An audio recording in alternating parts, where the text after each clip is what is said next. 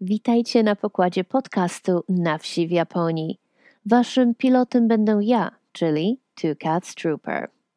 No to lecimy.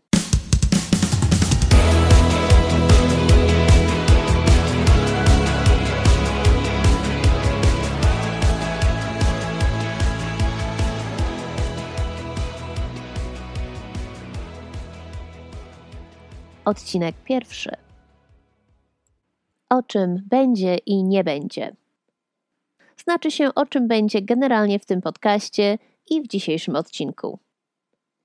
Jeśli tytuł na wsi w Japonii brzmi znajomo, to tak potwierdzam i jestem tą samą osobą. Tyle, że teraz zamiast bloga będzie podcast. Nadal jestem na wsi, nadal w Japonii, z tą różnicą, że teraz prefektura jest inna. Kiedyś było Tochigi, teraz jest Gumaja, czyli po sąsiedzku zaraz za miedzą, a raczej po drugiej stronie góry i niestety nadal bez dostępu do morza. Gumma zmusiła mnie do mm, polubienia gór i przeproszenia się ze sportami zimowymi. Ale wiecie, nie narzekam i tak szczerze mówiąc, to teraz czekam z zapartym tchem na śnieg. Moja deska już jest gotowa. Tylko teraz, czy w tym roku będzie wystarczająco dużo śniegu? Oto jest pytanie. Ale pewnie Wam przychodzi inne pytanie do głowy. Dlaczego podcast? Dlaczego nie kolejny blog? Powodów jest kilka, a wszystkie łączą się, jakby to delikatnie ująć, z moim wrodzonym lenistwem, że tak powiem. Ja czytanie jest fajne i wiecie, bardzo lubię czytać i czytam wszystko, co popadnie, ale odkąd odkryłam podcasty i ja sama zostałam nałogowym słuchaczem, to doszłam do wniosku, że jednak taka forma przekazu bardziej mi odpowiada. Blogi wymagają bardzo konkretnej pracy. Zdjęć, ładnych stron internetowych, doszlifowanej treści pisanej, a ja niestety nie bardzo mam do tego zdolności. No, pisanie jeszcze od biedy ujdzie, ale wizualna strona bloga to już niestety nie moja bajka. Zdecydowanie za wysokie dla mnie progi. No i najważniejszy punkt, że są już przecież w sieci blogebryci, którzy specjalizują się w Japonii, więc po co komu jeszcze jeden blog? Więc kolejne pytanie. Dlaczego nie kanał na YouTubie? No tu odpowiedź jest jeszcze bardziej oczywista, jak wyżej. YouTube'owi miłośnicy Japonii już tę niszę wypełnili. Kanał z Japonii, o Japonii, o najróżniejszych treściach jest w tej chwili zatrzęsienie. I teraz vlogebryci wszelkiej maści świetnie się mają, a jeszcze, tak szczerze mówiąc, to ja nie należę do tych, co przepadają za kontentem stylu gadających głów, więc tego typu media też raczej nie są dla mnie. A podcast to taki, jakby tu powiedzieć, ubogi kuzyn. Niektórzy będą narzekać, że nie ma przekazu wizualnego, ale dzięki temu właśnie podcasty są bardzo wygodne w obsłudze, że tak powiem, bo słuchać przecież można wszędzie. I tutaj naszła mnie taka mała refleksja. W dawnych czasach, kiedy życie toczyło się w realu, bo online jeszcze przecież nie istniało, ludzie rozmawiali ze sobą, dzwoniło się wieczorami do przyjaciół i opowiadało, co u nas nowego, co się wydarzyło, co się miało wydarzyć, co nas wkurzyło, rozbawiło, rozśmieszyło. A teraz? Teraz już nikt nie sięga po telefon, żeby dzwonić. Łapiemy za telefon, żeby sprawdzić, co nowego na Instagramie czy na TikToku, żeby zrobić zdjęcie, nagrać filmik, no może w ostateczności wysłać tekst do kogoś. I taka ewolucja jest jak najbardziej normalna i naturalna, bo w przeciwnym wypadku nadal siedzielibyśmy, nie wiem, naokoło ogniska i słuchali treści opowiadanych z dziada, pradziada ustnie.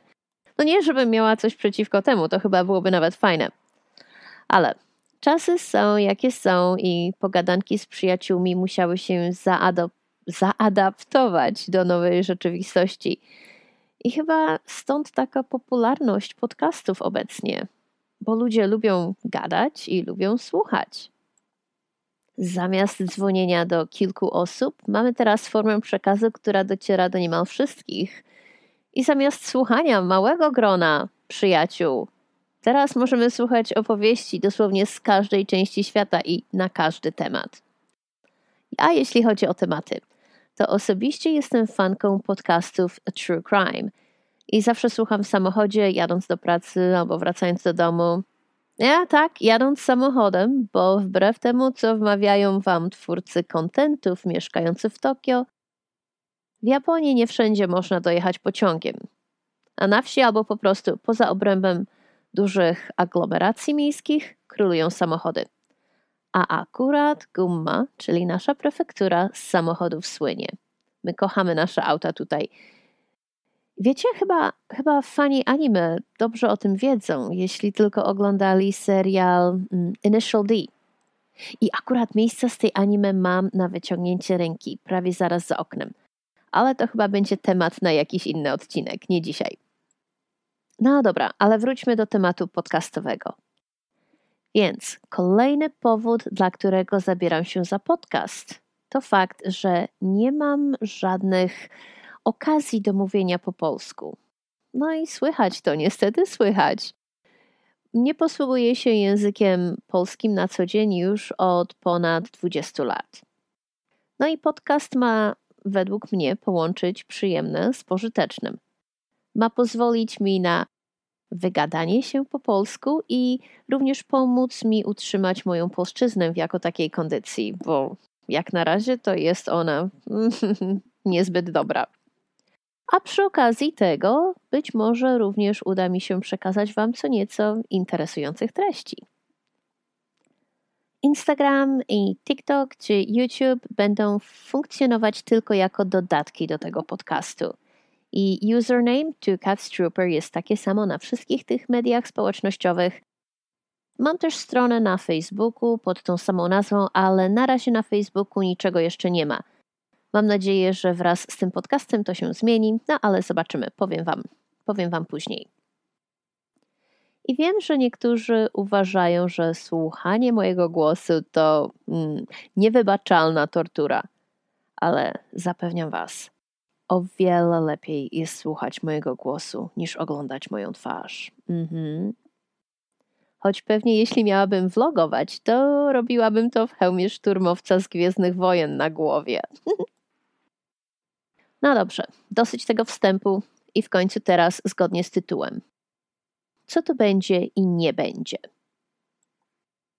Choć jestem fanką gatunku true crime, to tej tematyki raczej poruszać nie mam zamiaru. A przynajmniej mam nadzieję, że nie będę musiała poruszać. I to bynajmniej nie dlatego, że Japonia jest w zasadzie bezpiecznym krajem. Bo choć jest tu bezpiecznie, to wbrew pozorom i niestety wbrew oficjalnym statystykom, przestępczość w Japonii istnieje. Poważna przestępczość również, a szczególnie przestępczość względem kobiet ale to jest już to tematyka bardziej niszowa dla bardziej dociekliwych. Osobiście, szczerze mówiąc, mnie takie rozmowy wpędzają w depresję. Choć przyznaję, że są ważne i powinno się na te tematy rozmawiać, to jednak e, w obecnej chwili nie czuję się odpowiednio przygotowana do tego, aby zajmować się tą tematyką. Może zmieni się to w przyszłości, ale na razie zostawmy to innym, którzy są lepiej do tego przygotowani. Więc o czym tu będzie? Będzie o życiu na japońskiej prowincji, bo czasem trzeba się wygadać. No i życie tutaj wygląda inaczej niż w dużym mieście. Nasze realia bardzo różnią się od tych na przykład w Tokio. Ale jako, że zwykłe życie może być nudne, więc będzie też o tym, co lubię robić najbardziej, czyli podróżować. Podróże, różne i podłużne, to temat, na który mogłabym nawijać bez końca. Sami zobaczycie. Wiecie, kiedyś bardzo mnie to irytowało, choć nadal irytuje, kiedy czytam lub słyszę opinie ludzi, którzy spędzili tydzień w Japonii. Na wycieczce z biurem podróży albo na własną rękę i podczas tego tygodnia odwiedzili standardową trasę, czyli Tokio, Osaka, Kyoto, Nara, Hiroshima, Miyajima i wszystko w 7 dni na miejscu i potem twierdzą, że zjechali całą Japonię i że zobaczyli wszystko, co jest tu do zobaczenia. Kiedyś byłam pełna dobrej chęci i starałam się wytłumaczyć, że hej, to przecież nie wszystko. Na tej liście nie ma nawet moich ulubionych miejsc. Niestety, nie raz i nie dwa dostało mi się po czapie, kiedy próbowałam coś powiedzieć, i teraz już zazwyczaj siedzę cicho. Więc w tym podcaście będzie o moich ulubionych miejscach w Japonii, bo jest ich sporo. Od południa po północ, od wysp Okinawy po Hokkaido. Kto chce, ten posłucha, a ja się nie będę irytować. No dobrze, co jeszcze? Ponieważ ogólnie lubię podróże, będzie też sporo o miejscach na świecie, gdzie byłam i o tych, gdzie jeszcze nie byłam, ale zamierzam być, więc um, ogólnie o wszystkich miejscach, które mnie interesują. A jest ich również sporo. A jakie to miejsca? A na przykład takie. W tym roku przez tydzień byłam na wyspie Świętej Heleny. Tak, tej samej, gdzie Napoleon Bonaparte spędził ostatnie lata swojego życia. I teraz planuję kolejną przygodę w rejony południowego Atlantyku. Ja dowiemy się w grudniu, czy się uda. Trzymajcie kciuki. Więc ja, jak widać, jest tego trochę, będzie o czym opowiadać. Ale to przecież nie wszystko. Haha, jeśli myśleliście, że to koniec, to bardzo mi przykro, muszę Was rozczarować. Będzie więcej bo jak łatwo zauważyć, jesteśmy wielkimi fanami Gwiezdnych Wojen w różnych odmianach. Choć bardziej ja niż mąż, trzeba powiedzieć, ale i on podłapał gwiezdnowojennego bakcyla i teraz dzielnie kibicuje moim, um, jakby to powiedzieć, kostiumowym wyczynom. Bo w tej chwili mam już dwa stroje z Gwiezdnych Wojen. Jeden to Tusken Raider, a drugi to klasyczny szturmowiec. Powoli zabieram się do trzeciego, ale ja, o tym będzie w przyszłości ale to szturmowcy są szczególnie bliscy mojemu sercu, nawet jeśli strzelają i nigdy niczego nie trafiają. Okej, okay, ogólnie kocham fantastykę, nie tylko Gwiezdne Wojny. Wolę SF, science fiction, niż fantasy, ale i fantasy nie pogardzę. Telewizyjne SF, książkowe SF, filmowe SF, bez różnicy, oglądam i czytam wszystko jak leci, no, w miarę dostępności oczywiście, bo niestety, jeśli chodzi o ekran kinowy, to bardzo wiele filmów dociera do nas do Japonii z ogromnym poślizgiem. Jeśli w ogóle docierają, bo czasami to niestety nie. A skoro już jesteśmy w temacie SF, to jak widać, ten odcinek będzie właśnie głównie o tym. O szeroko pojętej fantastyce, ale również i o fantastyce japońskiej. A skoro już jesteśmy w temacie SF, to również muszę się pochwalić, bo wywiad, który przeprowadziłam z J. Michaelem Strazynskim, ukazał się we wrześniowym numerze pisma Nowa Fantastyka w Polsce. Mhm. J. Michael Straczynski to twórca serialu Babylon 5. Po polsku to chyba Babylon 5, Sense8 oraz kilku innych. Niestety nie znam ich polskich tytułów. Ja, ogólnie J. Michael Straczynski jest bardzo wszechstronną osobą w gatunku fantastycznym. No i nie tylko fantastycznym. Jest nowelistą, scenarzystą, autorem komiksów, producentem telewizyjnym. Robił no, na, i nadal robi dosłownie wszystko. A w tej chwili jest również osobą odpowiedzialną za ostatni testament Harlana Ellisona. Ale o tym będzie więcej za moment. I tutaj podejrzewam, że młodszym słuchaczom tytuł Babylon 5, czyli Babylon 5 jest zupełnie obcy, więc zróbmy mały skok w czasie, bo warto dowiedzieć się tutaj więcej. No a w końcu rozmawiamy o fantastyce, więc podróże w czasie to żaden problem, no nie? No więc, kiedy Babylon 5 wylądował na ekranach telewizyjnych w 1994 roku, był to naprawdę przełomowy moment, jeśli chodzi o produkcję seriali. Ale dlaczego? Ano dlatego, że Babylon 5 był pierwszym serialem, gdzie cała fabuła została z góry bardzo dokładnie zaplanowana na pięć sezonów i miała tworzyć jedną spójną całość. Teraz taka technika to normalka, ale w latach 90. było to czymś dosłownie niesłychanym. Do tamtej pory królował schemat niezależnych odcinków. Wiecie, w stylu przylecieli, zrobili, zobaczyli, odlecieli i w następnym tygodniu zachowywali się tak, jakby zupełnie nie pamiętali tego, co już się niby wydarzyło. wiele seriali, jak na przykład Star Trek, próbowało łączyć wątki fabuły, ale różnie im to wychodziło. Czasem lepiej, czasem gorzej, nie, zazwyczaj gorzej. A tu nagle Babylon 5 wyskoczył z pięcioletnim planem, gdzie cała historia miała się zmieścić w tych pięciu sezonach. Miała mieć początek, środek i koniec, tak jak pisana powieść. A każdy odcinek miał być jak indywidualny rozdział tej powieści. Ówczesne hollywoodzkie szychy telewizyjne twierdziły, że taki format się nie sprawdzi, nie przyjmie, że widzowie go znienawidzą, że przecież nikt przy zdrowych zmysłach nie zainwestuje tyle czasu, kilku lat, w oglądanie kilku sezonów serialu, żeby wiedzieć, co się dzieje. Ale J. Michael Straczynski uparł się, że ma być według jego pomysłu albo nie być wcale. I serial okazał się hitem. A jednym z powodów, dla których okazał się takim hitem, to właśnie fakt, że taka forma telewizyjnej fabuły była nowością. I na pewno wiele osób tutaj się odezwie i stwierdzi, że Babylon 5, Babylon 5 to nic nowego, że powielił pomysł Star Trekowego Deep Space Nine. Po polsku to chyba Star Trek Stacja Kosmiczna?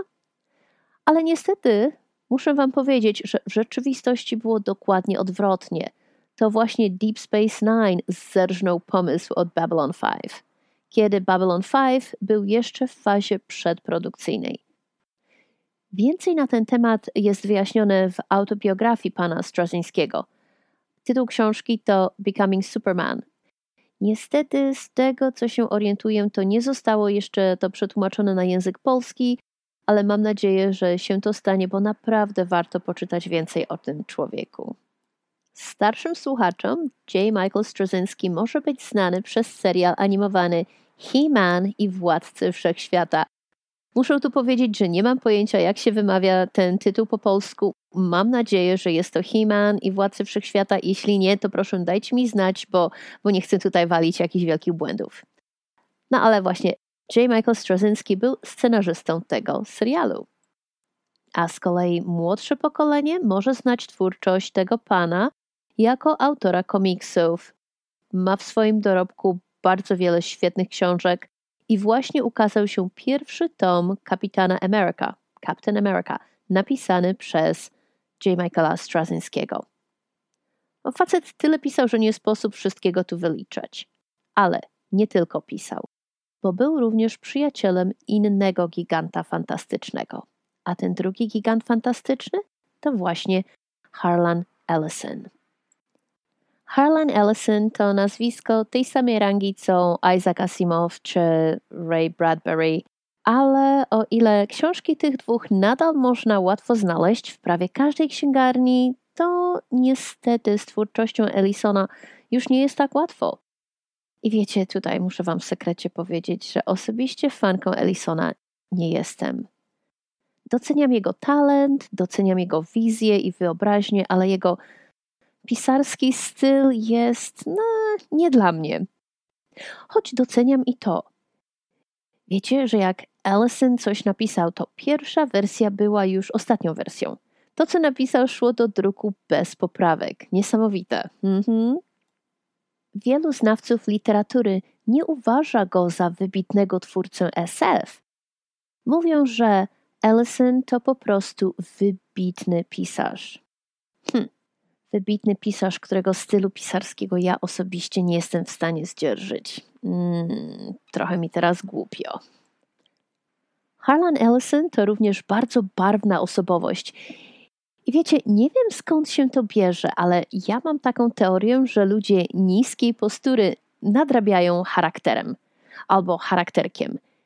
I tak właśnie było z Ellisonem. Harlan Ellison zmarł w 2018 roku, a jego żona Susan w 2020. I pamiętam, dziwnie się czułam, kiedy przeczytałam o jej śmierci, bo pomiędzy Susan Ellison a mną jest tylko 11 lat różnicy. No, jestem starym próchnem niestety, ale to już temat na kolejny odcinek.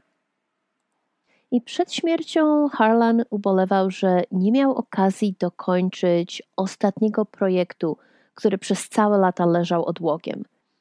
Chodziło mu tu o ostatni tom niebezpiecznych wizji. Dwa tomy tej antologii opowiadań Niebezpieczne wizje już istnieją. Trzeci tom, Ostatnie niebezpieczne wizje, nie doszedł do skutku za życia Harlana z bardzo wielu powodów, ale tutaj niestety chyba największym powodem był właśnie sam Harlan Ellison. Ja, ten charakterek, o którym już wspominałam. J. Michael Straczynski i Ellison byli przyjaciółmi, bardzo dobrymi przyjaciółmi, a takich niestety było w życiu Ellisona bardzo niewielu. I to właśnie ta przyjaźń i całkowite zaufanie, jakim Ellison darzył J. Michaela Straczynskiego, przyczyniła się do tego, że ze wszystkich ludzi w swoim życiu Ellison wybrał właśnie Straczynskiego, aby ten został wykonawcą jego ostatniego testamentu. No to faktycznie facet zostawił Straczynskiemu w spadku wszystko, cały swój dobytek, majątkowy i pisarski. I o tym głównie właśnie rozmawialiśmy w tym wywiadzie. J. Michael Straczynski ukończył ostatnie niebezpieczne wizje i pojawią się one w sklepach pod koniec 2024 roku, czyli pod koniec przyszłego roku. W antologii znajdą się opowiadania wybrane przez Ellisona lata temu za jego życia, ale też i nowe dodatki. Autorstwa między innymi takich sław jak Neil Gaiman i Adrian Czajkowski oraz twórców odpowiedzialnych za serial Ekspansja. Mhm. Więc mam ogromną nadzieję, że ta książka pojawi się również w polskim tłumaczeniu i z tego chyba co słyszałam, so, więc są nawet takie plany.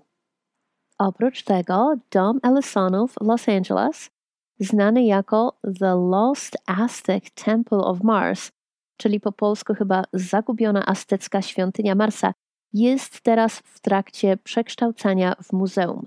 J. Michael Straczynski powołał do życia fundację Harlana i Susan Ellisonów i to właśnie ta fundacja ma się opiekować całym materialnym spadkiem pisarza. I o tym mniej więcej był ten wywiad. I wiecie, lepiej już, żebym przestała, bo jak sami widzicie, inaczej nie wiadomo, kiedy skończą. Bo skoro tyle mogę mówić o Ellisonie, czyli pisarzu, którego osobiście wielką fanką nie jestem, jakoś nigdy specjalnie nie byłam, to aż strach sobie wyobrazić, ile mogę gadać o kimś, kogo naprawdę lubię. Ale jeśli kogoś bardziej to interesuje, to dajcie mi znać albo poszukajcie wrześniowego numeru Nowej Fantastyki i przeczytajcie wywiad. Ojeju, a skoro już wspominam o Nowej Fantastyce, to wybaczcie, muszę, bo się uduszę. Więc mam prenumeratę online i właśnie wpadł mi październikowy numer, a w nim artykuł o japońskiej science fiction pod tytułem W cieniu katastrofy autorstwa Marty Sobieckiej. Bardzo się ucieszyłam, jak go zobaczyłam, bo o japońskiej fantastyce rzadko kto w Polsce mówi. A szkoda, bo jest warta uwagi, więc pełna entuzjazmu siadłam do lektury. Artykuł przeczytałam i już miałam mniej entuzjazmu. Nie wiem, kim jest pani Sobiecka i nie wiem, jaki ona ma związek z Japonią, ale z mojego punktu widzenia i siedzenia muszę Wam powiedzieć, że ten artykuł był jednym wielkim rozczarowaniem. Przeczytam Wam wstęp, bo już tutaj zaczynają się problemy. Zaczynamy wstęp. W 2023 roku Japończycy obchodzą 77. rocznicę ataku nuklearnego i 12. rocznicę awarii w elektrowni atomowej w Fukushimie. Jedno i drugie zawdzięczają, w cudzysłowie, sąsiadom za oceanu.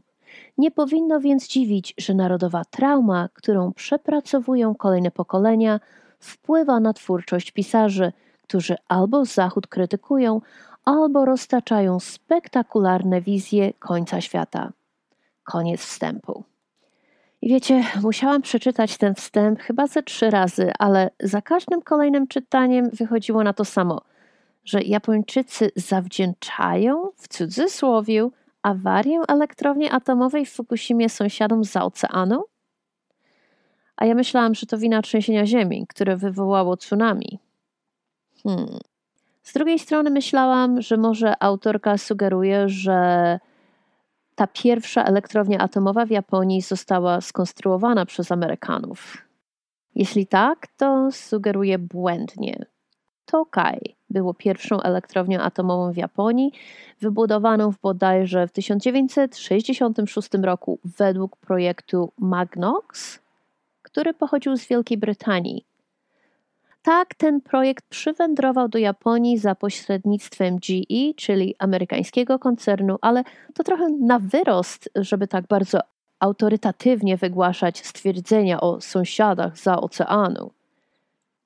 I teraz dla kontekstu, wiecie, bo chyba muszę o tym wspomnieć. Byłam w Japonii podczas trzęsienia w marcu w 2011 roku. Mieszkaliśmy wtedy w Tochigi, jakieś 120 km od elektrowni w Fukushimie. Na szczęście, jako że Tochigi to prefektura bez dostępu do morza, to tsunami do nas nie dotarło.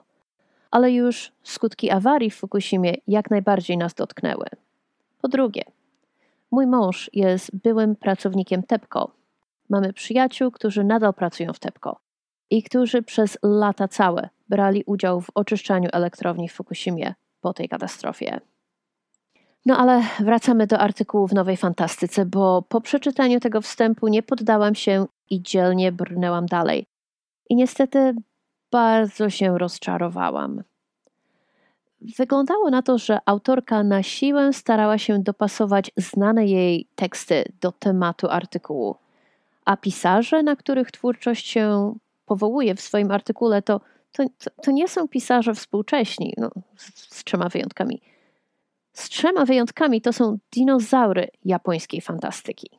I zaraz opowiem Wam więcej, ale mam tutaj zagwostkę, jak przedstawiać japońskie osoby. Najpierw imię, a potem nazwisko? Hmm, tak robiła autorka artykułu, ale przy dwóch osobach się pomyliła i wyszło odwrotnie. Nie wiem, czy się pomyliła, czy może nie wiedziała, które słowo jest imieniem, a które nazwiskiem. No, wszystko jedno. Ok, dzisiaj zróbmy tak, jak ona zaczęła w swoim artykule, czyli będę podawać najpierw imię, a potem nazwisko pisarzy. No to jedziemy. Autorka powołuje się na twórczość Sakio Komatsu, który zmarł w 2011 roku, a swoją pisarską świetność przeżywał w latach 70. i 80. ubiegłego stulecia. Kolejny pisarz w artykule autorki to Shinichi Hoshi, który zmarł w 1997 roku. Był świetnym pisarzem, ale podobnie jak Komatsu, był, jakby to powiedzieć, produktem epoki, która już przecież nie istnieje. No i jego twórczość niestety to odzwierciedla. Następny pisarz to Gaku Konishi. On zmarł nie tak dawno temu, w 2018 roku, w wieku 84 lat. Ale znowu twórczość, na którą powołuje się autorka, powstała 50 lat temu. No i właśnie tutaj, do tej pory autorka podawała japońskie imiona według kolejności odwrotnej niż w Japonii, czyli najpierw imię, potem nazwisko, ale przy Gaku Konishi nagle wyszło odwrotnie jako Konishi Gaku. Kolejny przykład to Hiromi Kawakami, pisarka, która na szczęście jeszcze żyje, ma 65 lat i świetnie się ma. Jest ona pisarką jak najbardziej współczesną, bardzo lubię jej twórczość, więc tutaj spokojnie. Kolejna osoba, Morio Kita, który zmarł w 2011 roku. Następny, Kobo Abe, zmarł w 1993 roku. Autorka powołuje się również na twórczość Kazuo Ishiguro. I tutaj nie wiem, zatkało mnie, czy to miał być żart. Um, Ishiguro jest japońskiego pochodzenia, ale już bardziej brytyjskiego pisarza chyba trudno byłoby znaleźć.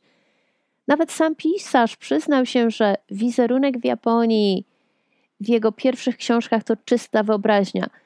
W jednym z wywiadów powiedział właśnie tak: Posłuchajcie, Początek cytatu. Dorastałem z bardzo silnym obrazem w głowie tego innego kraju, bardzo ważnego innego kraju, z którym łączyła mnie więź emocjonalna. W Anglii cały czas budowałem w głowie ten obraz wyimaginowanej Japonii. Koniec cytatu. No więc sami widzicie, kolejny pisarz na liście autorki to Shichiro Fukazawa, który zmarł w 1987 roku. No i tutaj muszę powiedzieć, autorka znowu pomyliła się przy kolejności imion i nazwisk, bo wyszło jej odwrotnie.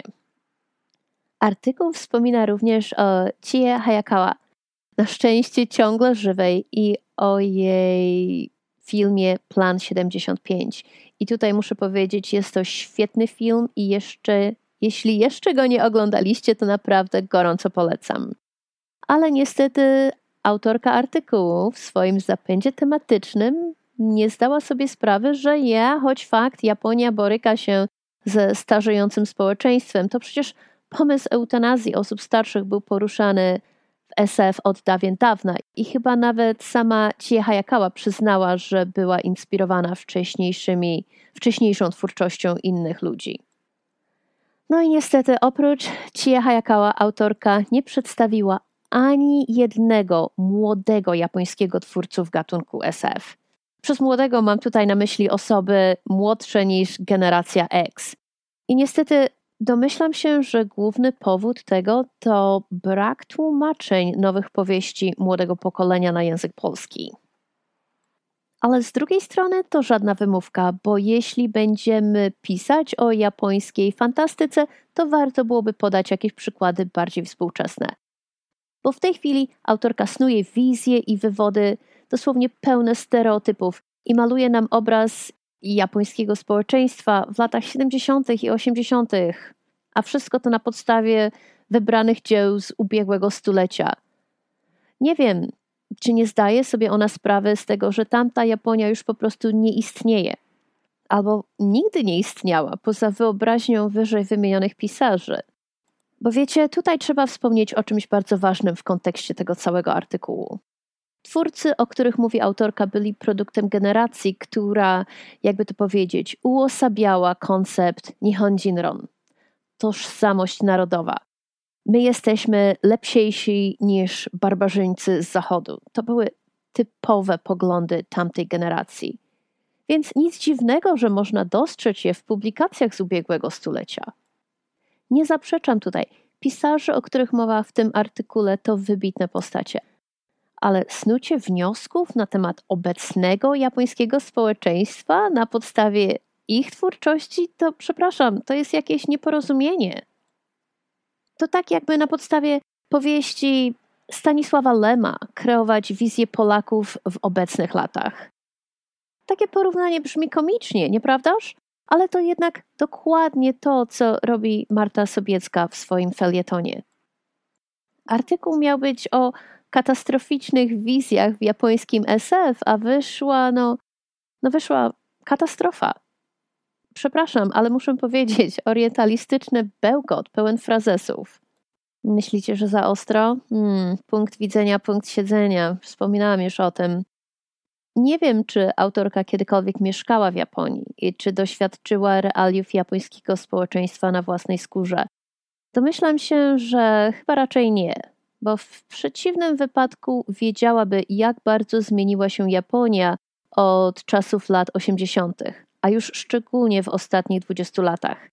I teraz z jakim marazmem młode japońskie pokolenie uczy się historii i jak patrzy na to, co wydarzyło się w Hiroshimie i Nagasaki w 1945 roku.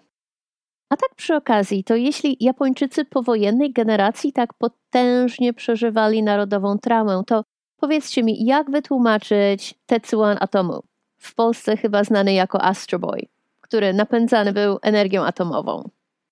Mogłabym znaleźć dużo innych przykładów, które bezpośrednio zaprzeczają jej wnioskom, ale zostawmy to już, bo, bo nie warto. No a teraz o wydarzeniach z 2011 roku. No te powinny być bardziej wyryte w ogólnej świadomości Japończyków. Ale z kolei jeśli zapytać się obecnych, studentów uniwersyteckich o ich odczucia i przemyślenia odnośnie awarii w Fukushimie.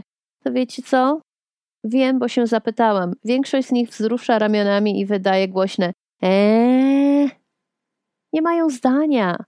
Było, minęło. Chwila ciszy 11 marca, aby upamiętnić ofiarę tsunami i życie toczy się dalej. A odnośnie konceptu my jako jedność społeczna w obecnej Japonii, to może o tym opowiem innym razem, bo w tej chwili nie chcę się już więcej denerwować. No dobra, dosyć już o tym.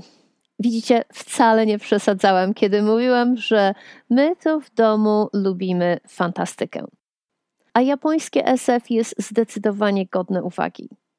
Więc zamiast skupiać się na gigantach ubiegłego stulecia i odgrzewać te same nie, klasyczne kotlety fantastyczne, warto spojrzeć w teraźniejszość. I mogę mieć nadzieję, że współczesna japońska SF zostanie przetłumaczona na język polski, powiedzmy, przed końcem obecnego stulecia. Artykuł zasmucił mnie bardzo. A wiecie dlaczego? A to dlatego, że pani Marta Sobiecka to również pisarka gatunku SF. I z tego, co wygooglowałam, bo jej twórczość jest mi obca, to zajmuje się właśnie tematyką japońską. I szczerze mówiąc, teraz po tym artykule, to aż się boję po jej książki sięgnąć.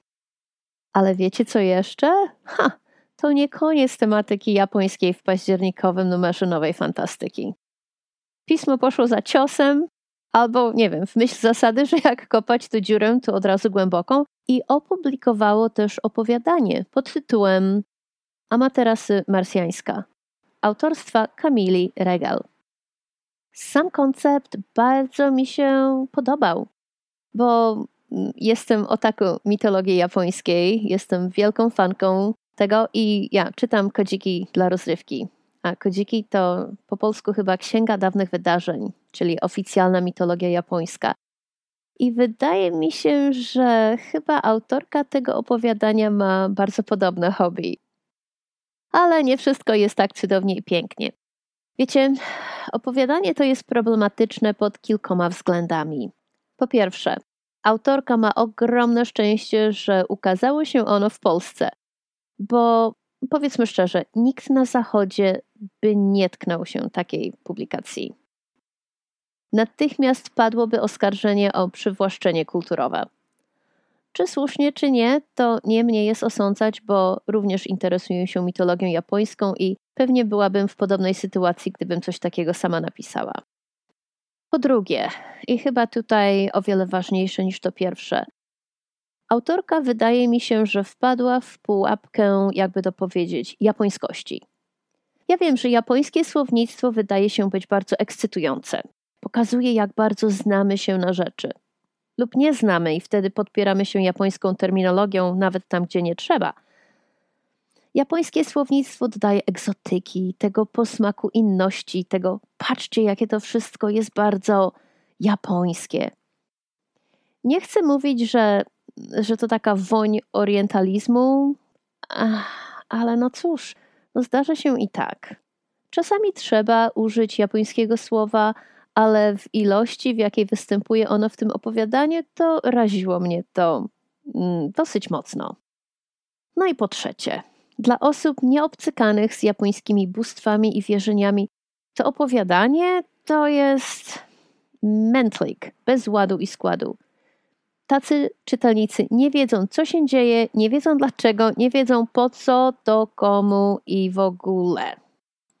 No i po czwarte, tak, bo jest i po czwarte, mm, żaden szanujący się Japończyk lub Japonka, jak to ma miejsce tutaj w opowiadaniu, nie odzywałby się do współpracownika używając jego pierwszego imienia i dodatku sang.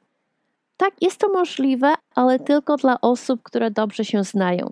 Dla wszystkich innych jest to zawsze nazwisko plus ten dodatek sang. Nazwisk w tym opowiadaniu nie mamy, wszyscy używają pierwsze imiona. No mogłabym się czepiać też paru innych małych rzeczy, ale mm, bardzo niecharakterystycznie dla mnie tym razem sobie odpuszczę. No wiecie, jako fanka mitologii japońskiej będę, będę dzisiaj bardzo wyrozumiała. Ogólnie podobał mi się klimat tego opowiadania. Naprawdę. Muszę tu przyznać. Choć momentami trochę wkurzający był ten rodzaj, jakby to powiedzieć, wszechwiedzącego narratora. I czasem styl przeistaczał się w zbyt um, dramatyczno-kwiecisty, ale ja, z tego co widzę, to w tej chwili jest to normalne w literaturze polskiej, więc to chyba taka moda. Um, jeśli tak, to wtedy nie mam nic do tego. Uff, no i tyle tego. Dobrze. Dosyć fantastyki na dziś i zaraz będę kończyć. Jeśli chcecie wiedzieć więcej o współczesnej japońskiej SF, pisanej przez młode generacje, to dajcie znać, coś zorganizujemy. Jeśli chcecie wiedzieć więcej o mitologii japońskiej, też dajcie znać, coś zorganizujemy. Jeśli macie jakieś specjalne tematy, o których chcielibyście tutaj posłuchać, to oczywiście również dawajcie mi znać. Wszystko będzie do ogarnięcia. Mój e-mail to na wsi w Japonii znak at gmail.com. Na wsi w Japonii to jedno słowo. Na Instagramie, TikToku i YouTubie jestem jako Two Cats Trooper. Cyfra 2 Cats Trooper po angielsku. Wszystko jako jedno słowo. I to tyle na dziś. Dobrnęliśmy do końca tego lotu. Dziękuję za wspólnie spędzony czas. Mam nadzieję, że nie był to dla Was czas zmarnowany. Więc teraz lądujemy i wracamy do rzeczywistości. Mam nadzieję, że kolejny lot odbędzie się już za tydzień. Do usłyszenia.